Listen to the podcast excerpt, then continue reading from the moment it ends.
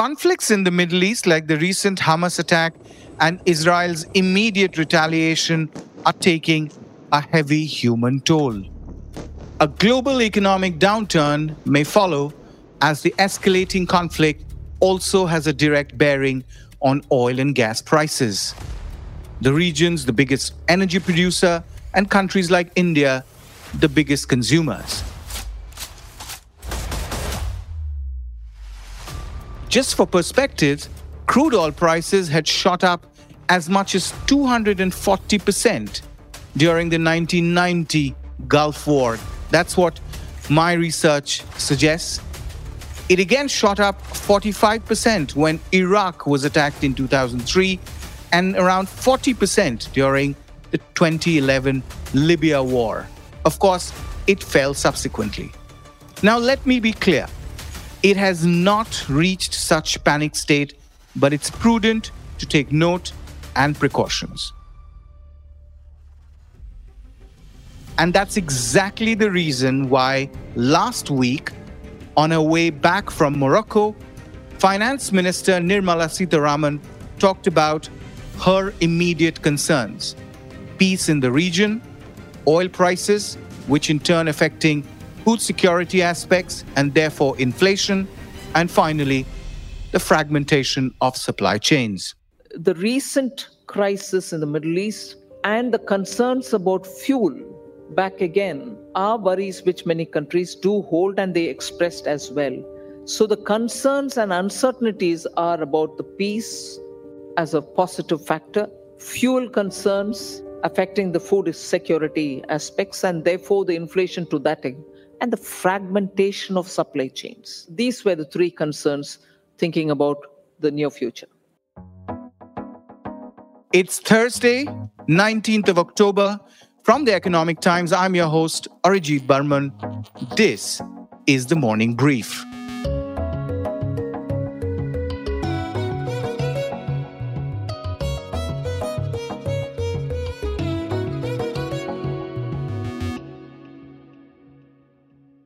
In today's episode, I have actually decided to talk less and listen more for a change, as we have someone joining us who has seen it all and lived through many such global incidents. Robert Bob McNally, founder and president of Rapidan Energy. Robert is a global energy consultant. His book, Crude Volatility The History of Boom Bust Oil Prices, is a classic but what interests me the most was his stint in White House itself. You see, Bob served as President George Bush Jr.'s top energy advisor on both the National Economic Council as well as the National Security Council. Remember, between 2001 and 2009, they were very, very charged times for both energy policy as well as geopolitics. You had the California energy crisis. You had 9 11, the attacks on the Twin Tower, which eventually led to the Second Gulf War. Since oil and geopolitics are forever intertwined, I wanted a masterclass with Bob to figure out the immediate impact, the wider geopolitical shifts, and how, if at all, conflicts like what we're seeing today will accelerate the green agenda. Bob, welcome to the show. Thanks for making time. Arijit, great to be with you. Thank you for having me on. Bob, I want to start by, you know, going straight into the world we live in. You know, we've already seen unprecedented global volatility. Post COVID, the US China geopolitics, the whole fragmentation of supply chains, the China plus one strategy that many global corporations had to adapt. Russia, Ukraine, well, that's still simmering. And now West Asia on the boil. United States and others are desperately trying to contain the conflict, but every day there is a new development, there are new actors. Has 2022, 2023 be among the most volatile years you have seen in recent times? Arijit, you know, the answer is yes. You could maybe even go to and start with 2020 and COVID and so forth. We have an expression in the financial markets a black swan, black swan events, black swans being, as you know, a rare event that has outsized implications. Well, it just seems, Arijit, these days, the sky is full of black swans. It's no longer rare. Uh, COVID, the Russian invasion of Ukraine, and the oil price spike it caused last year, a war getting going in the Levant, and hopefully it will not spread to the region, but there's every risk that it might. On top of that, 40 year highs of inflation, central banks raising rates, all this occurring when the world was, as you mentioned, hoping to go to the UAE at COP28 and talk about a sort of centrally planned, aggressively rapid transition away from the 80% of the world's energy that comes from hydrocarbons to alternatives and renewables. So, really, not only in terms of the black swans and the events that are hitting us, but coming at a time when the world is trying to decarbonize and trying to kind of create a new order after this post World War II order crumbles, uh, makes for the most volatile period I think uh, I've seen in my professional lifetime. Wow, that's a pretty bold statement to make. You talked about markets and the macro uncertainties. Now, the markets priced in a lot of the recession risk in 2022 and priced it out in 2023 as recession, especially US recession, had not been happening this year to the extent it was originally forecasted. But like West Asian wars of the past, the current conflict has the potential to disrupt the world economy and even tip it into a bigger recession if more countries are drawn in. As I said, the number of actors involved keep rising, as do the number of fronts. You're right. You know, when we think about how the world dodged a bullet with regard to the most recent recession risk, I think we have to look to last year and how oil prices shot up from 80 to almost $130 a barrel uh, in, in several weeks. Why? Because experts thought the International Energy Agency advised that as a result of the Russian invasion of Ukraine, we would lose 3 million barrels a day of Russian exports. And so it was when that disruption didn't happen and oil prices fell that I think the world dodged a recession bullet. And India played an important role in sort of making sure that Russian oil still flowed because Europe imposed an import ban, but India went from almost nothing in terms of uh, importer of Russian oil to now one of the major importers of Russian oil. And that helped keep oil prices low. And so we delayed a, a recession there. But you know, Arjun, I think we need to step back and ask ourselves what about the structural drivers over the last 40 years that, that were positive for the global economy? The entry of China as a manufacturing, a low cost manufacturing center for the world, uh, the end of great power conflict uh, in the late 1980s, beating inflation in the 70s and early 80s, democratization, liberalization, free trade. All of these things were structural factors over the last four decades that, in retrospect, created a very positive period in terms of global growth. And India now developing rapidly into that. But the bad news is every single one of those positive structural factors is reversing. We have great power conflict. China is now viewed as an adversary, and this comes in the as well as in the transition discussion as well. Interest rates are not going down, they're going up. Inflation is not going down, it's going up. So you have a series of structural, let's call it headwinds, that even if we dodged a bullet with recession last year, the world economy has to reckon with. And this is already at a time when I would say OPEC plus have been impacted by supply cuts, declining inventories, and concerns that lofty prices will once again destroy demand. And that's why I guess our finance minister was expressing her concerns. And number one or number two, right after peace in the region, was oil prices. Absolutely. Most as we say, barrel counters. Those of us who attempt to calculate and monitor the supply and the demand of inventory in the world, most of us, the International Energy Agency, United States Department of Energy, OPEC Secretariat, OPEC has its own very fine analysts. Most of us who calculate the balances see a very tight second half of this year. And oil prices rose sharply in August and September, as we saw. But although they, they sold off just before the war began.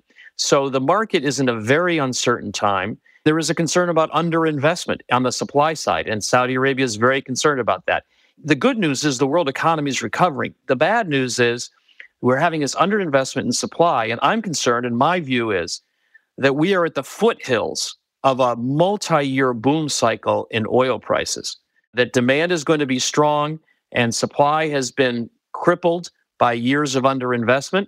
And as a result, you know, we should expect a multi year boom cycle that'll be a challenge for major oil importers like India, like China, like Japan, and Korea.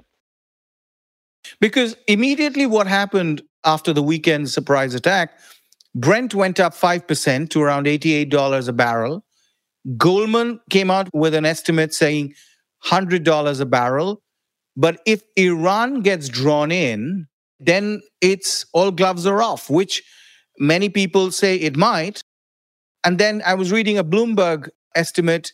They estimate that if Tehran joins the escalating tensions, oil prices could potentially soar to $150 a barrel and global growth dropping to 1.7%. That means a recession that takes about $1 trillion off global output. Would you say the war risk premium has returned to the oil markets in the last 10 days?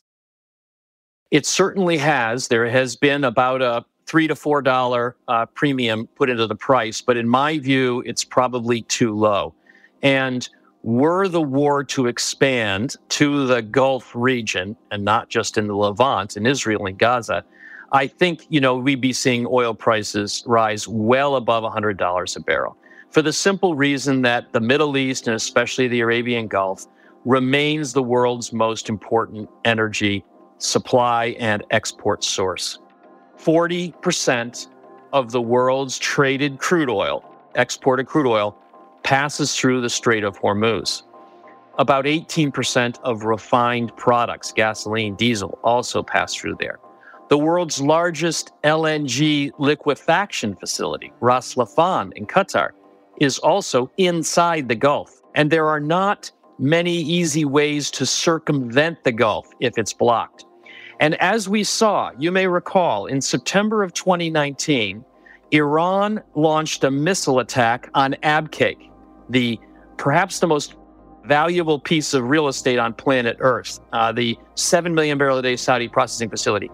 Arijit, that Sunday evening in Asia, when the markets opened, we saw the largest single increase in crude oil prices in history that day because that was a direct attack on literally the world's most important energy facility and it raised the perceived risk of a broader conflict. So, when we think about Iran possibly getting involved in this war and the conflict and the fighting spreading to the Gulf, we have really the potential loss of supply that would cause an oil price spike well into the $100 barrel level.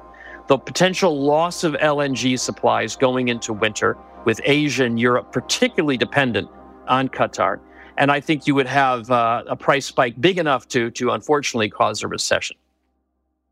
So Iran clearly, as of now, seems to be the big wild card in the room because it could, as you drew parallels from 2019, it could do the same as retaliation if it finds itself under Israel or American attack. That is the risk. I don't think the Iranian regime wants to challenge the United States. However, as we see throughout history. Uh, sometimes uh, wars and conflicts spread and engulf other parties in ways that, at the beginning, perhaps major countries did not want to see happen, but this can happen. And so there is a risk that the conflict will spread to the region and that Iran, as the main supporter, particularly of Hezbollah in Lebanon, this is what most analysts and market participants like myself are watching. Will the war expand to the north of Israel, south of Lebanon, and involve Iran's proxy, Hezbollah. And if it does, there is the risk that it spreads then to the Gulf region and it becomes a general engagement, in which case we'd be looking at much higher energy prices, unfortunately. Incidentally, 2023 is also the 50th anniversary of the Arab Israeli War of 1973. As you said, you're, you're headed right after this interview to a conference to talk about that. Now, the Arab Israeli War of 73 led to an oil embargo and years of stagflation industrial economies. Since we're talking about oil, 1973 became infamous for what was known as the first oil shock. The Organization of Petroleum Exporting Countries imposed its boycott and within a year raised prices more than 300%. At the height of the embargo, half a million people were thrown out of work. World wars among big powers are quite possible to control dwindling oil supplies. Just like it did in 1973 when an OPEC oil embargo led to an international shortage and rocked the global economy. In 1973, oil crisis was a big event that dramatically changed the geopolitical panorama of the entire world as a result of the embargo imposed by members of the Organization of Arab Petroleum Exporting Countries. The Middle East war produced developments all over the world today. The oil producing countries of the Arab world decided to use their oil as a political weapon. In October 1973, members of the then Organization of Arab Petroleum Exporting Countries, or OAPEC, led by King Faisal of Saudi Arabia, declared an oil embargo targeted at nations that had supported Israel during the Yom Kippur War. This war was also known as the Ramazan War or the Fourth Arab Israeli War, fought briefly from the 6th to the 25th of October of 1973. Now, the oil embargo was initially aimed at Canada, Japan, Netherlands, the United Kingdom, and of course the United States. But later, it got extended to Portugal and South Africa as well. Why do we call it the oil shock? Because by the end of March 74, the price of crude oil had risen nearly 300%. This was later called the first oil shock, followed by the second oil shock in 1979. This is unreal. Isn't this disgusting? Why doesn't anybody contact the president? Why is he letting this happen to us? Line today is longer than it's ever been. I have no explanation for it. I think it's terrible. I really think it's terrible. I'm up, I'm in here for an hour already. This is the second gas line this morning. I've been in two gas lines already. Been in both lines over an hour, and I'm out of gas. Dead out. Well, my son is trying to see how much gas we have left in the tank and whether we can make it out on the Sawmill River Parkway. There's no shortage. I don't believe there's a shortage. So, is this deja vu for you, Mr. McNally? You know, it is, but Arijit, and you aptly described the understanding of that Arab oil embargo and the shock. I think there are some underappreciated aspects of it. And I talk about this often in my book and so forth. The Arab Israeli War of 1973 was the third in a series of wars that began in 1956, and then there was another one in 1967. The 1956 Suez Crisis actually saw the biggest disruption in oil market history. More oil as a percent of global supply was disrupted in 1956, yet it did not cause a global oil shock. In 1967, there was another Arab Israeli war, another enormous supply disruption. It did not cause an oil shock. Yet in 1973, as you noted, there was a war. There was actually a quite small disruption. The embargo, which was really in some ways a redirection of supply, was actually quite small, certainly relative to 1956. Why did it cause a global oil shock? And that's because of something we, have lost memory of, and I talk about it in my book. The year prior, in March of 1972, the United States, specifically the state of Texas, which had been the OPEC, the Saudi Arabia of the oil market, for four decades, it lost control of the global oil market. It went to full production. And the chairman of the Texas Railroad Commission, he called it a damned historic occasion because he knew with that act, after four decades of being the supplier of last resort, the regulator of the market. United States was handing over supply and power to Arab producers. To paraphrase Mao Zedong, power in the global oil market flows through the barrel of spare production capacity. So I would argue that the U.S. loss of control in 1972 was actually sort of forgotten important factor. The second thing is, and you mentioned this, what really was occurring in the early 70s was the Saudis and other countries, Libya, were taking control of prices. When the Arab oil embargo started out, the price of global crude oil was about $3 a barrel. Immediately, they raised it to $5 a barrel. And by the end of 1973, just increased global crude oil prices to $11 a barrel in about four months. And they did that by just sort of administratively increasing it. So, to your point, sometimes I think we tend to overdo the embargo side of things, the actual reduction of supply, and lose sight of what you described this transfer of historic power in terms of spare production capacity from the United States to Arab oil and producers led by Saudi Arabia, and the imposition by just fiat of higher crude oil prices. Those are aspects of this crisis, I think, that are often lost in the broader discussion.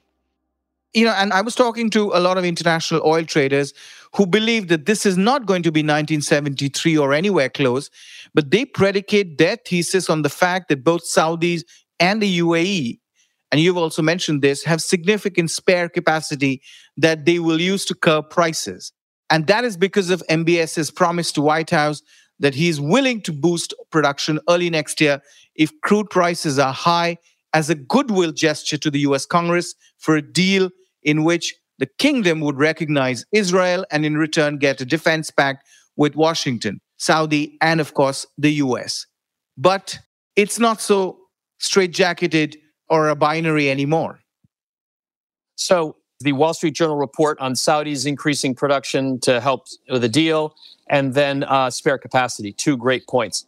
So, as you mentioned, Arijit, prior to the Hamas attack on Israel, there were press reports that the Saudis would be willing to increase oil production next year to lower oil prices and help Congress in the United States pass laws that would be necessary to help with a normalization between Israel and Saudi Arabia and the U.S. support for Saudi nuclear activities, etc. I have questions about the veracity of that. I think it'd be surprising if the Saudis would allow geopolitics to affect their oil production that way. They take stability in the oil market very seriously, and I think they would be very cautious about that. But in any event, that has been OBE'd, if you will, overtaken by events since October 7th. Now there's a freeze on those normalization talks. And the question becomes, as you mentioned, there's about 5 million barrels a day of spare production capacity in the world. And isn't that something that we can rely on to protect the world from oil price shocks if this war expands? And my answer would be no. Because all, just about all, of that 5 million barrels a day of spare production capacity is north or inside the Arabian Gulf, north of the Strait of Hormuz. It's in Saudi Arabia and UAE primarily. And there are only limited options for redirecting Saudi oil exports around the Strait of Hormuz and the UAE. You can do a little bit to the Red Sea and Fujairah, but not a lot. So, were we to have a, conflict in the region involving a halt in flow from the Strait of Hormuz, or were there to be attacks on physical infrastructure, as we saw in 2019 with the Saudi, uh, the Iranians attacking Abqaiq and Khurais, we would not only interrupt a lot of flow of energy, but we'd also bottle up or threaten the lion's share of spare production capacity. This is the challenge when you have geographical concentration, not only of supply and exports, but also spare capacity in that region. If we can segue a bit, we've been talking a lot about oil and talk about the bigger geopolitical aspects, infrastructure, also the maritime routes, for example. Now, post G20 or at the G20, one of the key announcements that was made was this India, Middle East, Europe corridor. And India played a key role in putting all the stakeholders together. So, in that, the role of Mumbai, Dubai port, Haifa in Israel, where Indian conglomerate Adani is the largest shareholder, Saudi Arabia, Jordan, where the railroads are being planned, need to act in concert, as well as the European stakeholders, of course. For the moment, do you think it's pause for that project?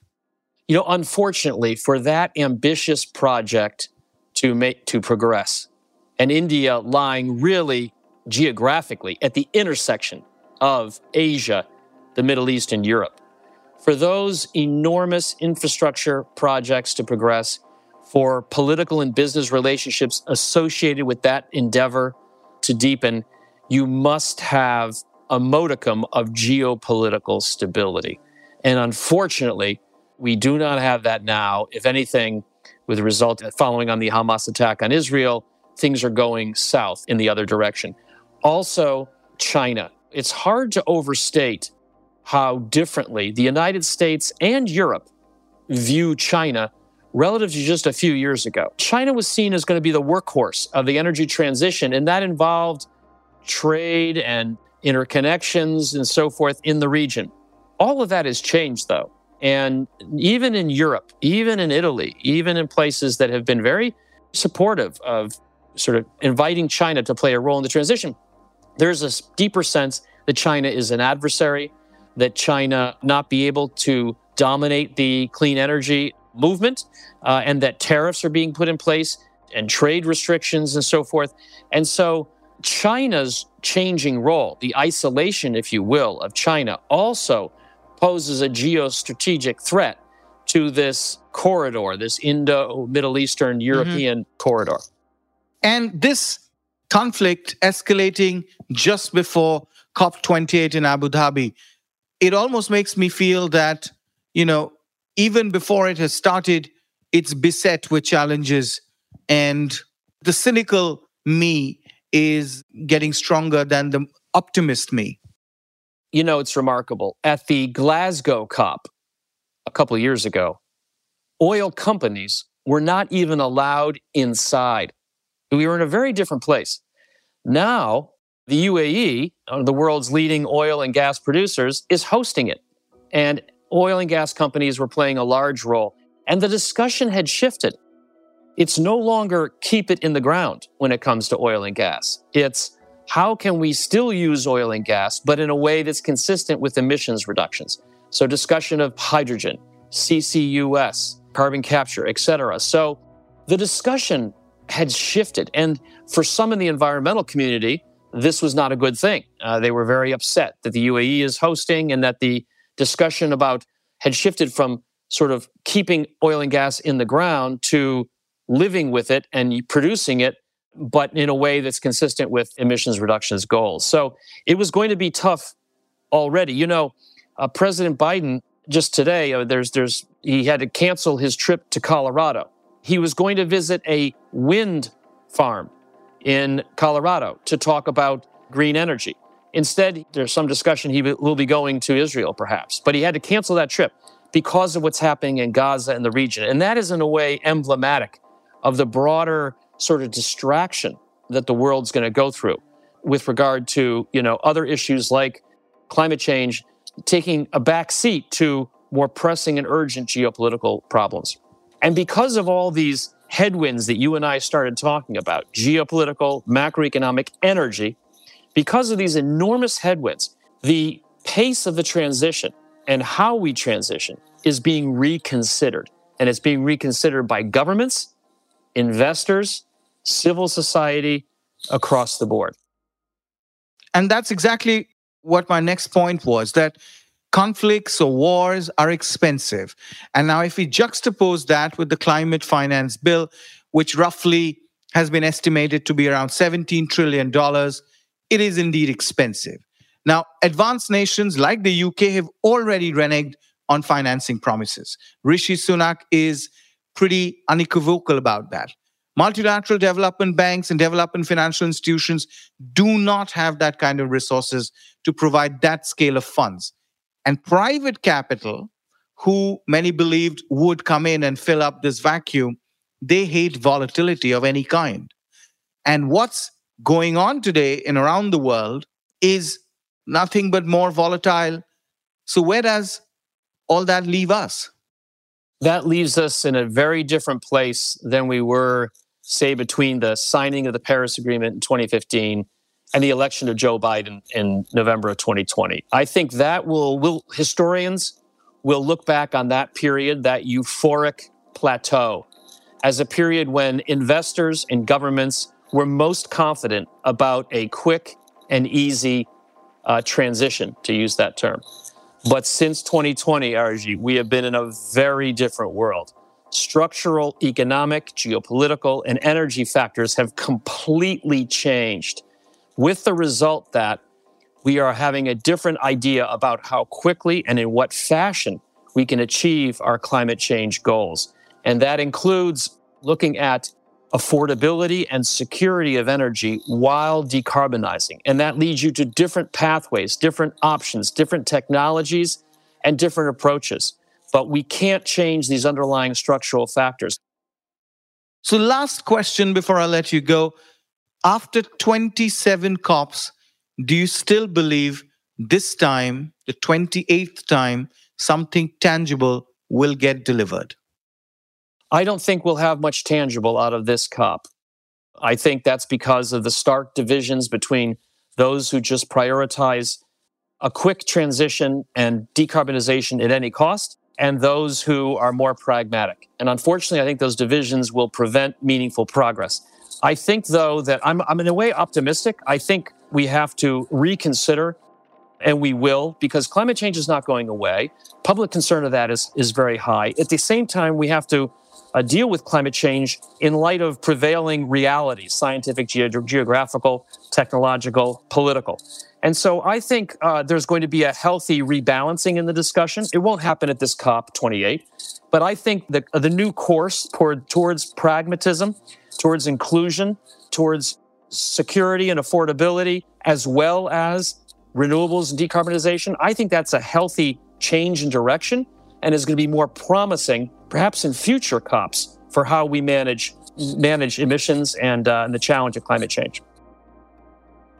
Robert McNally, founder and president of Rapidan Energy, thank you so, so very much for taking time out, explaining this wide gamut of subjects from oil to gas, the geopolitics, the history of very volatile region, and potentially what lies ahead as the world tries its level best to make a transition in terms of from fossil fuels and hydrocarbons to green energy.